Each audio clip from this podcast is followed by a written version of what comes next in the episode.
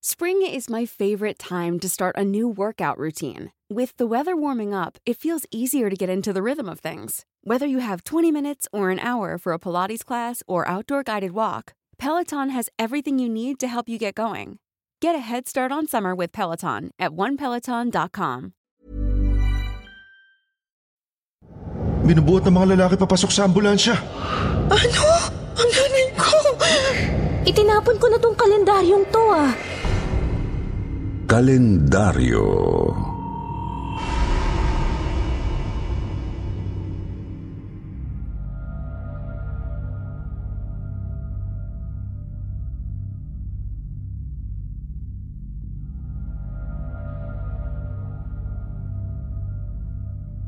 Mabuhay Kwentong Takipsilim Community.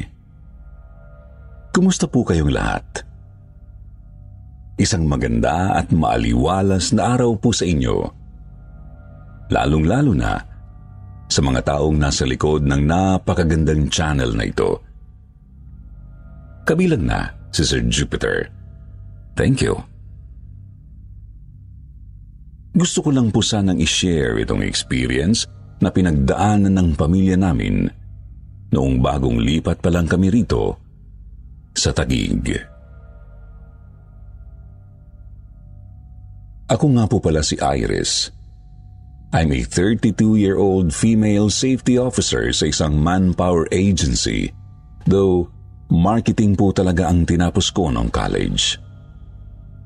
Ang layo, di ba? Anyway, itong kwentong isishare ko po sa inyo ngayon ay nangyari mga fifteen years ago na rin ang nakakalipas. If I remember it right, it was year two thousand eight. First year college pa lang ako noon. Habang ang kuya ko naman pong seaman ay kasasampa lang ng barko. Kare-retire lang ng papa ko sa trabaho niya bilang isang supervisor sa isang food company. Kaya nabayaran po siya noon ng malaki. Ginamit niya ang pera bilang pambili ng isang bagong bahay sa Taguig na ibinebenta noon ng rush sa bagsak presyong halaga. Kasama ang lahat ng furnitures at iba pang mga gamit sa loob ng bahay. Siyempre, ginrab na agad yun ni Papa since ilang taon na rin naman kaming nangungupahan at gusto na raw nila ni Mama na mag-settle sa iisang bahay.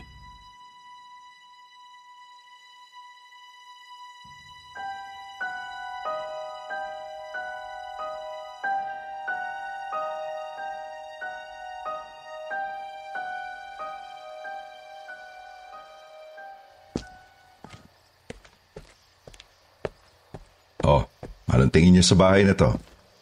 Ayos ba? Maganda naman. Simple pero maluwag at maaliwalas ang paligid, no? Pag kaya binenta to ni Missus De La Cruz, eh, sobrang mura. Kasama pang mga gamit. Tinitingnan ko kanina, ha? Marami pang bagong furniture at appliances dito. Ang tawag doon, mahal, blessing. Eh, magmamigrate na raw kasi sa Europe si Missus De La Cruz. Kaya kailangan niya ng ibenta agad tong bahay. Eksakto naman pinsan niya yung dati kong kasama sa trabaho. Eh, kaya sa akin agad na i-offer to. Eh, nga pala, Iris anak, i-video call mo nga yung kuya mo't nang maipakita natin sa kanya tong bahay. Sige pa, wait lang po.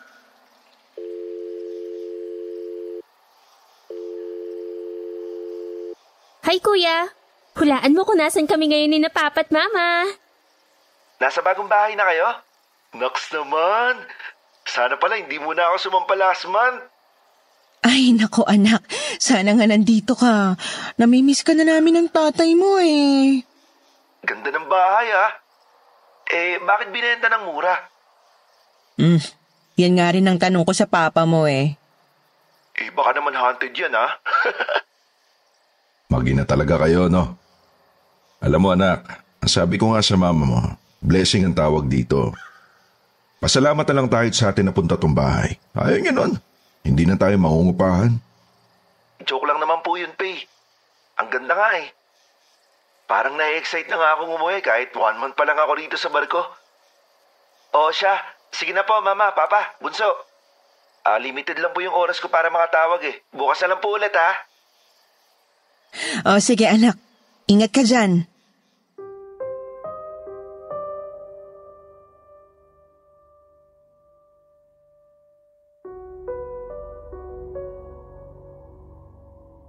Masaya ang pamilya namin, Sir Jupiter. Close kami ni Kuya Ethan sa mga magulang naming sina Jaime at Ruwena. Hindi naman perfect ang buhay namin pero masasabi kong kontento na po kami sa buhay namin. Yun nga lang, syempre sa buhay, hindi naman mawawala ang pagdating ng pagsubok. Siguro mga isang linggo pa lang kaming nakatira sa bahay na yon nang makatanggap kami ng tawag mula sa tita naming nag-aalaga noon sa lola kong may sakit.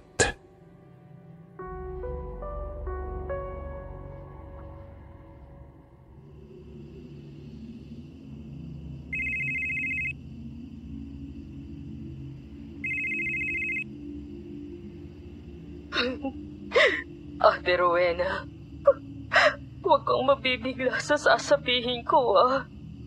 Oh, a- anong nangyari? Ang nanay. E- Edna, sumagot ka! Ate, wala na ang nanay. Ano? Ang nanay ko!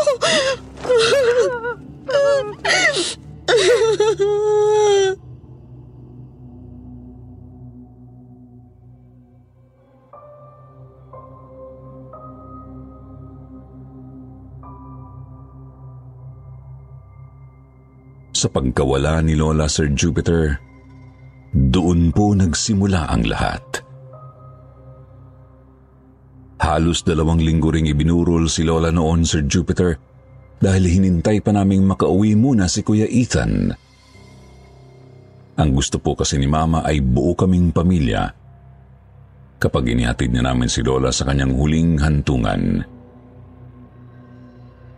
Yun din daw po ang gusto ng lolo ko, na ng mga panahong yun ay malakas pa naman.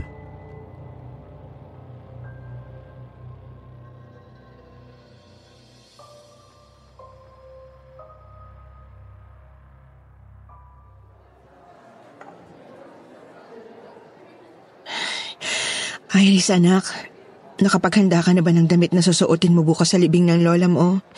Puting damit ang isuot mo, ha? Yun daw ang bilin ng lolo mo eh. Opo, Ma. Magpahinga na po muna kayo. Kami na lang po muna ang tatao sa labas. Wala pa po kayong tulog eh. Sige anak. Mukhang kailangan ko na nga ng tulog. Mabigat ng talukap ng mga mata ko eh. Lumabas ka na lang pagkatapos mo maghanap ng susuotin mo, ha?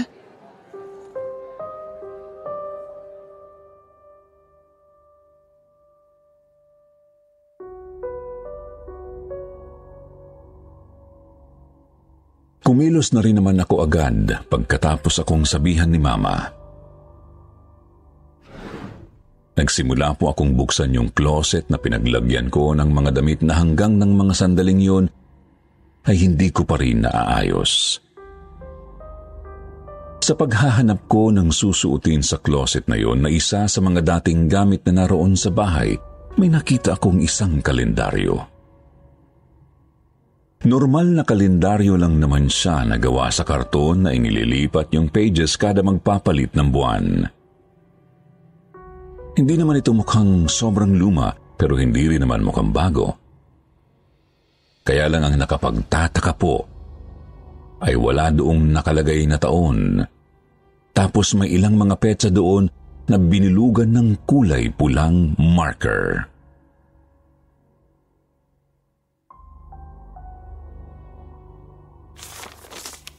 August fifth? Teka, ito yung date na namatay si Lola.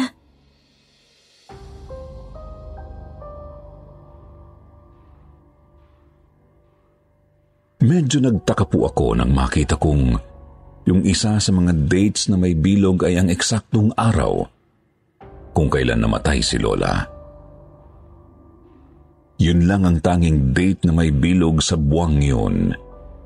kaya sinabukan kong tingnan yung iba pang months ng kalendaryo at nakita kong nakabilog din yung date kung kailan magpo forty days si Lola. September fifteenth. Pero nagkibit-balikat na lang ako, kako baka coincidence lang.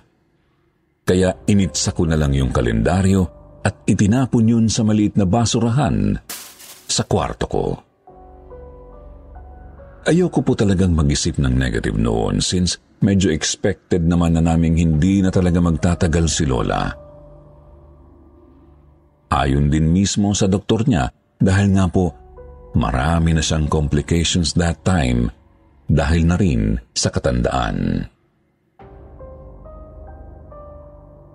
Nawala na sa isip ko ang tungkol dito, Sir Jupiter, hanggang sa sumapit na nga po ang fortieth day ng kamatayan ng aking lola.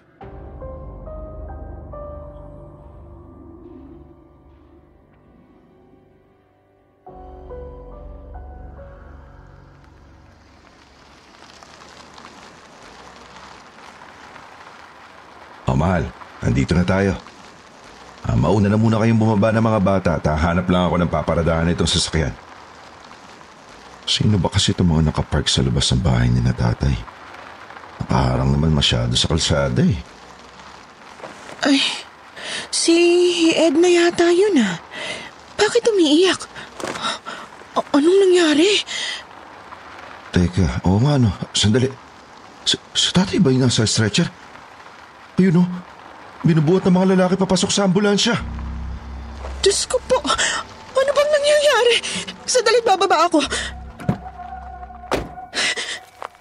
Edna! Ano nangyari kay tatay? A- ano to? Bakit ang daming dugo? Ate.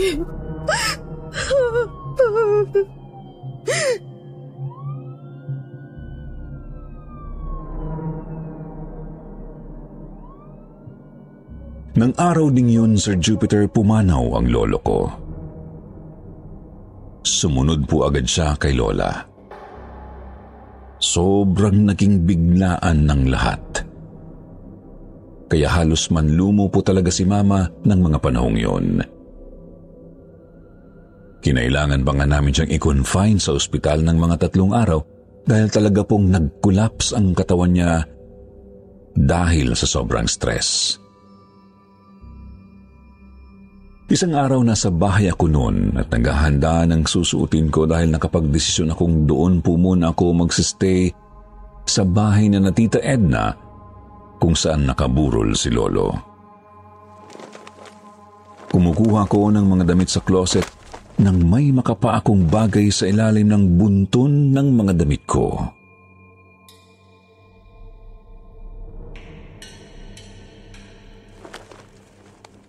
Teka, itinapon ko na tong kalendaryong to ah.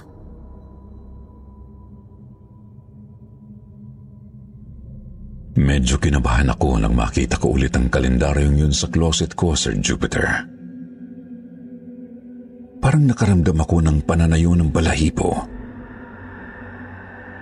Bigla kong nabitiwan yung kalendaryo at muli ay itinapon ko yun sa basurahan. Ganun pa man ay hindi pa rin po ako nagsabi sa parents ko tungkol doon. Iniisip ko na baka coincidence lang ang lahat. Sinubukan ko pong kalimutan ang tungkol sa kalendaryong yun hanggang sa mailibing na rin ang lolo ko. Nagpalipas po muna sina Mama ng mahigit isang taon bago sila nagdesisyong iparenovate na sa wakas ang bahay namin. Second year college naman ako ng mga panahong ito. Kahit papaano nakalimutan ko na po talaga ang tungkol sa misteryoso at kakaibang kalendaryong yun. Pero minsan ay sumasagi pa rin yun sa isip ko, kaya isang beses ay nabanggit ko yun sa best friend slash schoolmate kong si Jaya.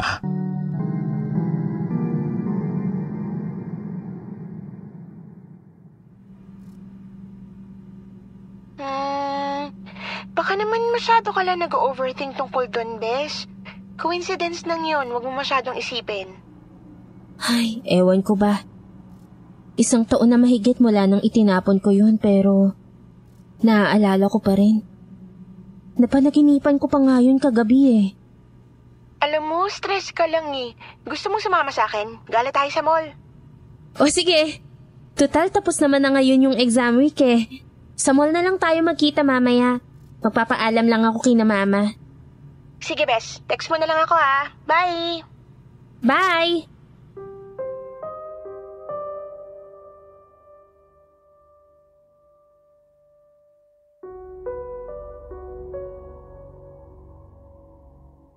Nang araw na yun, nagpaalam agad ako kina mama tungkol sa lakad namin ni Jaya.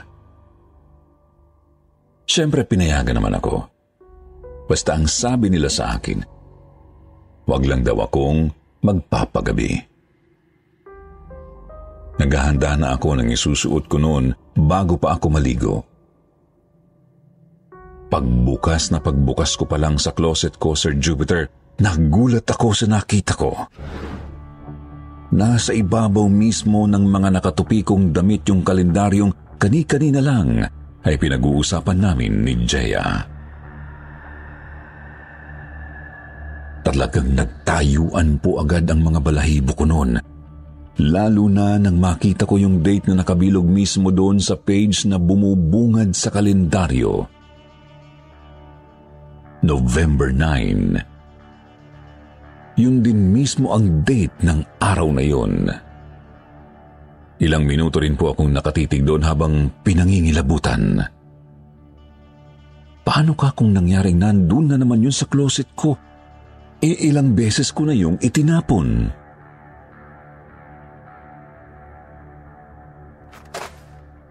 Ilang beses ko na itong tinapon na.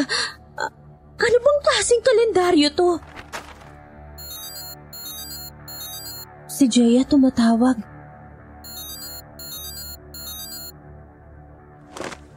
Hello, Jaya.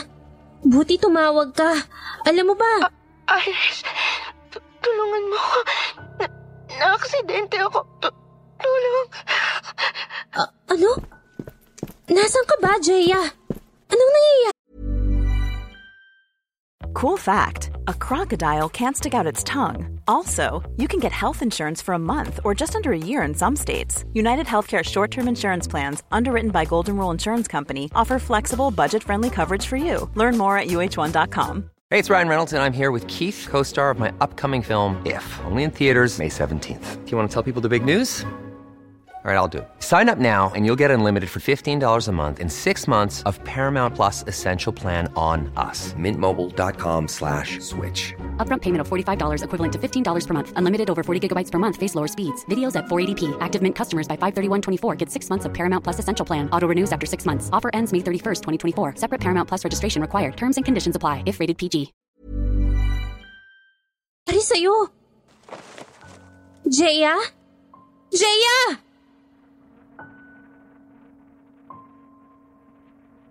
Pero hindi na ako nagawang sagutin ni Jaya, Sir Jupiter. Basta lang pong naputol yung tawag. Literal akong nanigas noon sa kinatatayuan ko hanggang sa nabitiwan ko na lang yung cellphone ko. Eksaktong pasok ni Papa noon. Nakita niya po akong walang boses na umiiyak sa gilid ng closet ko habang hawak ko yung kalendaryo. Kalas-kalas yung cellphone kong bumagsak sa sahig kaya nag-alala po agad si Papa.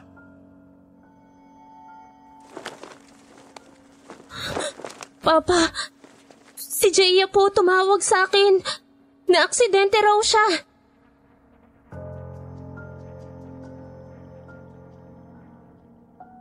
Kahit po si Papa nataranta rin ng mga oras na yun, kinontak agad namin yung mga magulang ni Jaya at sabay-sabay naming hinanap kung saang lugar ba siya na aksidente. Doon po namin siya natagpuan sa isang ginagawang tulay malapit sa kanila, Sir Jupiter. Nahulog po doon yung motorsiklong daladala niya. Medyo paslide kasi yung daanang yun. Hindi po yata nakontrol maigi ni Jaya yung pagbaba niya, kaya dumire-diretso siya doon sa may malalim na part pababa sa ilog. Matarik po yun. Maraming bato. E wala namang pong harang yun noon kaya si Jaya tuloy-tuloy na dumausdos pababa. Iyak ako ng iyak sa Jupiter nang makita ko si Jaya na nakapamulat pa habang nababalutan siya ng dugo sa buo niyang katawan. Kaya pala hindi na niya nagawang sumagot sa akin noon kasi tumama pala yung leeg niya sa isang nakausling bato. Dead on arrival po nang dalhin namin siya sa ospital. Halos hindi po ako mapakalma ni na mama at papa kahit hanggang noong umuwi na kami.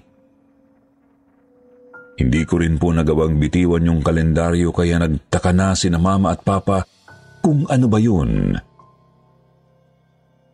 Doon ko sinabi sa kanila ang lahat. Simula pa po nung nawala si Lola, nang una kong makita yung kalendaryo.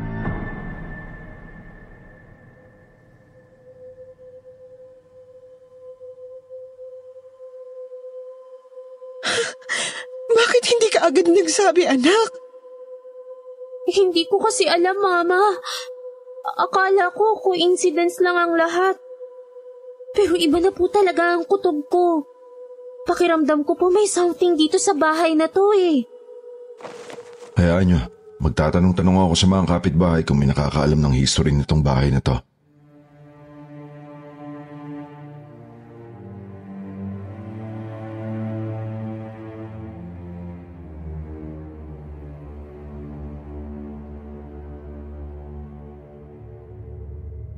Hindi naman po kasi kami nagkaroon dati ng pagkakataong makipag-interact noon sa mga kapitbahay namin, Sir Jupiter.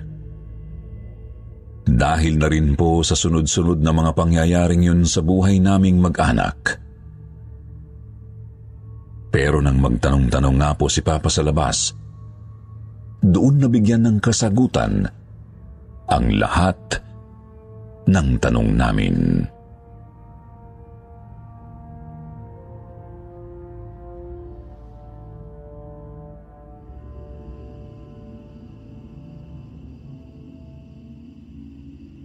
Pasensya na kayo.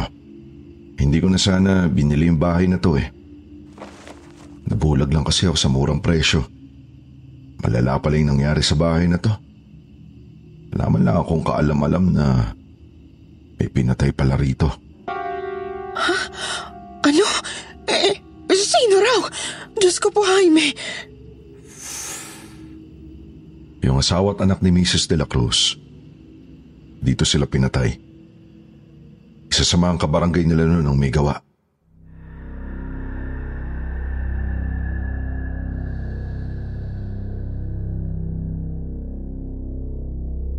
Ang mag-asawang De La Cruz ang mga dating may-ari ng bahay na to.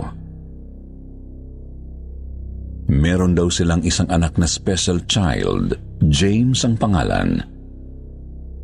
May kondisyon daw yung bata pero matalino. Yun nga lang nilalayuan ito ng mga tao sa lugar nila dahil may kakaibang kakayahan din daw ang batang ito. Sabi pa nga ng mga kapitbahay, karma raw po ng mag-asawa na nagkaganoon ang anak nila. Masasama raw kasi ang ugali ng mag-asawang De La Cruz at may usap-usapan panggaling daw po sa iligal ang pera ng pamilya nila. Although wala naman pong patunay ang issue na to at wala rin kaming alam tungkol sa ibang detalye. Anyway, si James po, may kakayahan daw ang batang ito na hulaan ang eksaktong buwan at araw kung kailan mamamatay ang isang tao. Yung kalendaryong nakuha ko pagmamayari daw mismo yun ni James, ipinagawa mismo yun ang mag-asawa para doon na lang itala ni James ang mga petsang lumalabas sa hula niya. Nang sa ganun, ay hindi na raw nito kailangang ipagsabi pa yun sa mga tao. Kaya lang makulit daw talaga ang bata. Madalas pa rin daw itong tumakas para magbigay ng babala sa mga kapitbahay nila kahit na marami nang nagagalit sa kanya. hanggang isang araw. Nilapitan daw ni James ang isang bata. Anak ito ng dating tanod sa barangay nila na natanggal sa trabaho dahil sa isyu ng paggamit ito ng pinagbabawal na gamot. Sabi raw po ng isa naming kapitbahay kay Papa, nilapitan daw ni James yung bata at sinabing ng araw ding yun ay mamamatay na ito. Narinig daw yun ang tatay nitong tanod kaya galit na galit ito kay James. Kumuha pa raw ito ng patpat para sana ipalo yun kay James, pero pagtalikod nito, hindi niya namalayang tumawid pala ulit yung anak niya at nasagasaan ito ng dumadaang motorsiklo. Nagkatotoo po ang hula ni James. Dahil doon lalo raw ng galaiti yung tanod. Ilang beses daw nitong pinagbantaan ang buhay ng mag-anak na De La Cruz, kaya inireport na rin nila ito sa pulis. Mga ilang linggo rin daw nagtago yung tanod. Hanggang isang gabi, umuwi si Missus De La Cruz noon galing sa trabaho, pero hindi niya akalaing isang karumal-dumal na senaryo ang madadatnan niya sa bahay nila. Bumungad daw sa kanya yung nakahandusay na katawan ng mag-ama niya sa sahig. Naliligo sa sarili nilang dugo. Pinasok pala ito ng dating tanod na lulong sa masamang bisyo at doon mismo sa bahay nila ay nilagutan niya ng hininga ang mag-ama. Sa sobrang trauma daw ni Missus De La Cruz noon ay kinailangan siyang ipasok sa isang psychiatric hospital sa loob ng ilang taon hanggang sa tuluyan na siyang makarecover. Nahuli naman daw po ang gumawa noon. Nasentensyahan din ito ng habang buhay na pagkakakulong.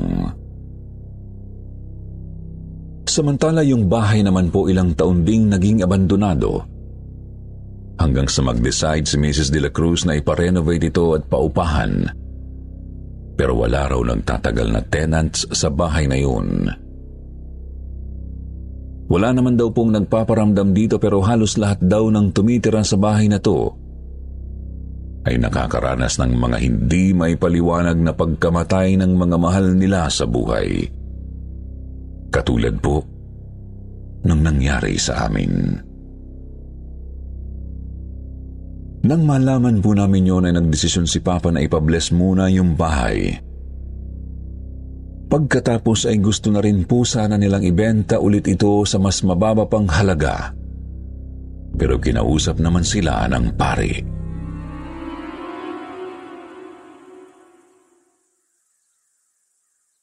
Bakit kayo aalis? Sa inyo na ang bahay na to. Hariin niyong sa inyo ito.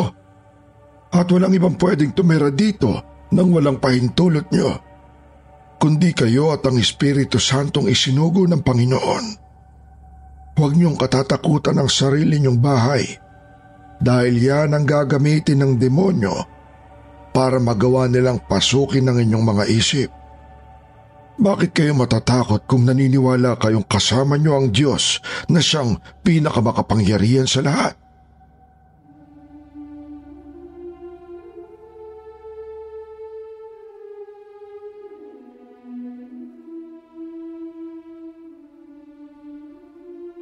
Parang napaisip po noon ang parents ko tungkol sa sinabi ni Father. Kaya binago nila ang desisyon nila. Mabuti na lang po talaga, Sir Jupiter, at matatag din ng pananampalataya ng pamilya namin. Kaya kahit nakaramdam kami ng takot ay hindi kami pinangunahan nito. Isinurrender ko nga po pala yung kalendaryo sa simbahan para sigurado akong hindi na yun mapapabalik sa akin. Simula po noon naging normal na ulit ang buhay naming mag-anak. Kahit pa may mga pagkakataong sumasagi pa rin sa isip ko ang mga nangyari noon. Ang ginagawa ko lang pong panlaban dito ay dasal. Sa tuwing nakakaramdam ako ng takot ay nagsisimba ako. Kaya nadala ko rin po yun hanggang noong nagkaasawa na ako. At ngayong may mga anak na kami. Sa ngayon ay doon pa rin po sa bahay na yun nakatira si na mama at papa at kasama si kuya at ang asawa niya. Nawala na rin naman po yung parang negative vibes ng bahay dahil masasabi kong successful naman ang kuya ko ngayon. Nakapagpundar nga po siya ng mga negosyong ginagamit niya ngayon para pangsuporta kina mama at papa at sa sarili niyang pamilya. Alam kong kakaiba ang kwentong ibinahagi ko sa inyo ngayon. Walang multo, engkanto, aswang, o kung ano-ano pang mga nakakatakot na elemento. Pero sana po ay nagustuhan niyo pa rin itong pakinggan. Lalo pat ito ay tunay na nangyari sa buhay namin. Gusto ko lang po talaga kayong paalalahanan na may mga bagay talagang nangyayari sa mundo na kahit na anong gawin natin ay hindi natin kayang ipaliwanag. Ang mahalaga lang po ay panatilihin sana natin ang matatag na pananampalataya. Lalo na sa samahan ng pamilya. Para kahit anong pagsubok po ang dumating, ay hindi tayo nito basta-basta kayang gibain. Hanggang dito na lamang po. Iris.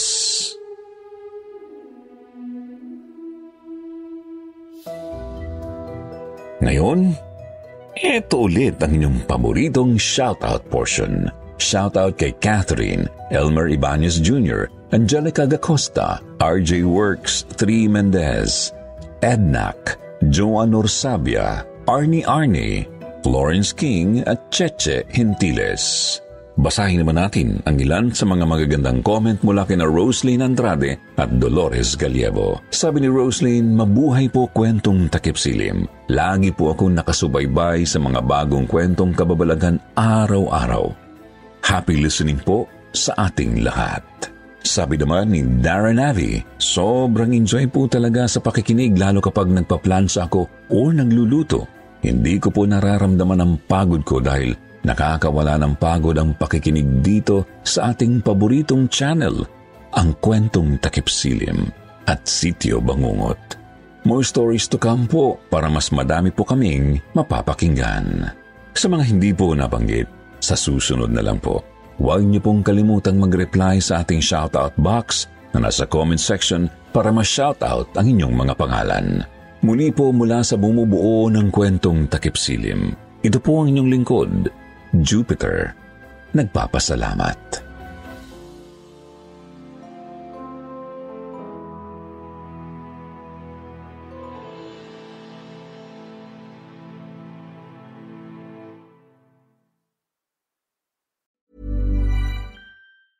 Even when we're on a budget, we still deserve nice things.